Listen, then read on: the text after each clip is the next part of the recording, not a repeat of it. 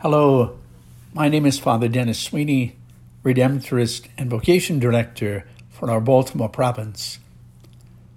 Today is September 1, 2022, Thursday of the 22nd week in Ordinary Time. Let us be attentive now as we listen to the Word of God as brought to us in the Gospel of St. Luke, chapter 5, verses 1 to 11. While the crowd was pressing in on Jesus and listening to the word of God, he was standing by the lake of Gennesaret. He saw two boats there alongside the lake. The fishermen had disembarked and were washing their nets. Getting into one of the boats, the one belonging to Simon, he asked him to put out a short distance from the shore. Then he sat down and taught the crowds from the boat. After he had finished speaking, he said to Simon, Put out into deep water and lower your nets for a catch.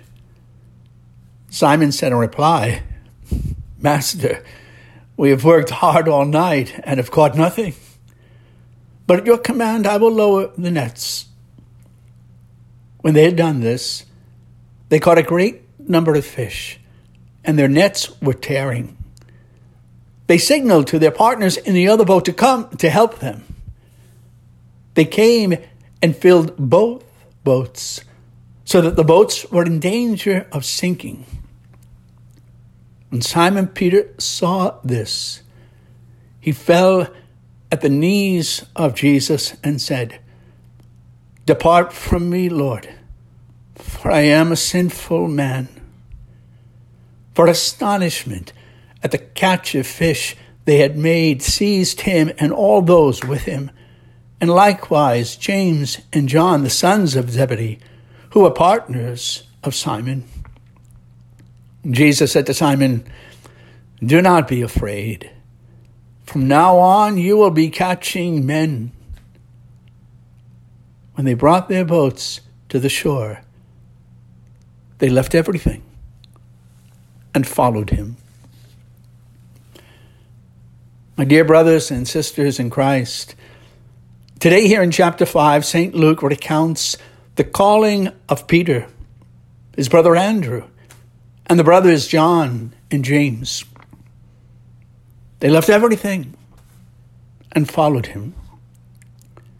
But here in these verses, St. Luke specifically makes note of the calling of Peter. In doing so, maybe, just maybe, it is why so many of us can relate to Peter. Why so many of us find much of ourselves in Peter. We take from these verses that Peter and the others had a successful fishing business. Peter and Andrew were in partnership with John and James. It would serve to reason that they had a number of fishing boats and hired hands, and that they knew the fishing waters and were respected and seasoned fishermen who had a very successful trade and business. But this past night, this last fishing expedition, they've come back to shore and there's been no catch of fish. Then Jesus comes along and walks into their lives. Preaching, teaching from one of Peter's boats. He then calls out to Peter to put out into deeper water and lower the nets for a catch. We can imagine Peter's initial response a bit of smugness this preacher instructing me on catching fish, maybe a few choice words uttered under his breath. But he follows the suggestion, and his nets are tearing at the great catch of fish. What follows is the embarrassment of Peter. What follows is his pride being swallowed and his humility giving voice. Depart from me, Lord, for I am a sinful man. Maybe, just maybe, that is why so many of us can relate to Peter. Why so many of us find much of ourselves in Peter. Our own pride that often gets in the way. Our own,